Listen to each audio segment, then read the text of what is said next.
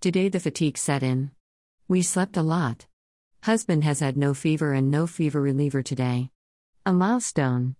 I finished up the Z pack and steroid, but the one thing they did not give me is something to relieve this horrible congestion. I had no fever, headache, or muscle aches. The one symptom that is getting to me is the congestion. I can't take it.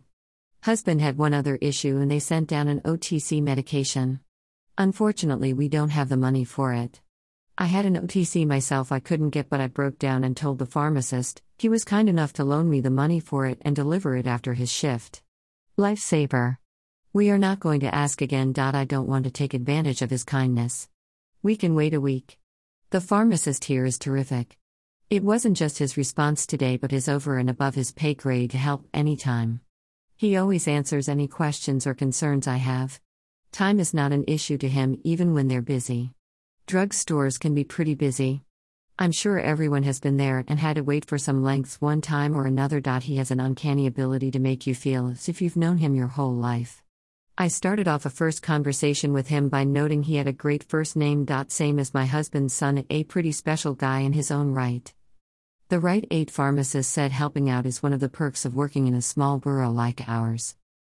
We're going a little mad being quarantined with each other. It's winter. You can feel totally shut off from the world.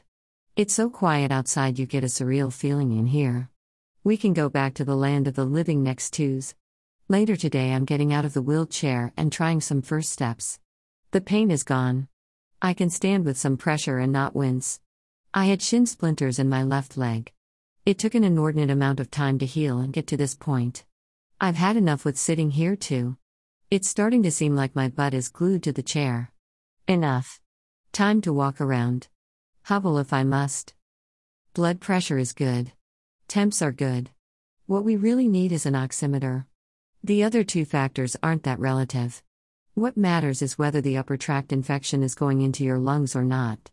There's no other way to really tell except with an oximeter. Again, like the OTC meds, it will have to wait till next week. I wish we had seen this coming. Been keeping up with the news as always. Call me crazy, but I don't think we should be anywhere near Ukraine. If Putin wouldn't have got a sniff of Biden's weakness, we wouldn't be in this situation. Meaning, if Trump had been in office, he wouldn't have even tried it. Ditto China. Of course, China owns Joe, but China owns a lot of other wealthy politicians, because politicians aren't typically well off unless they're getting money from someone else. Congress welfare queens. Okay, there's a few good people, but you could count those on one hand, two maybe. We need our border secured again. Trump secure. We're letting in people we don't know the first thing about. I'm sure something good will come of that. Biden is breaking the law. Period. If any president deserves impeachment, it's Joe. When Trump was the target of the Mueller probe, it was a hoax all along. He never colluded with Russia. With Joe, it's the real deal. He's in bed with China and God knows what other countries. You would think breaking our own laws would be grounds enough. Biden is deliberately breaking our immigration laws.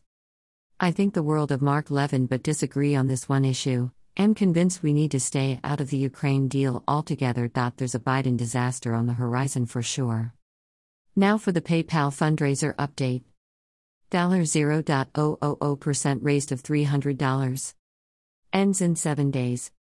$0 https colon slash slash www.paypal.com slash pool slash c slash hg4lipper 0z1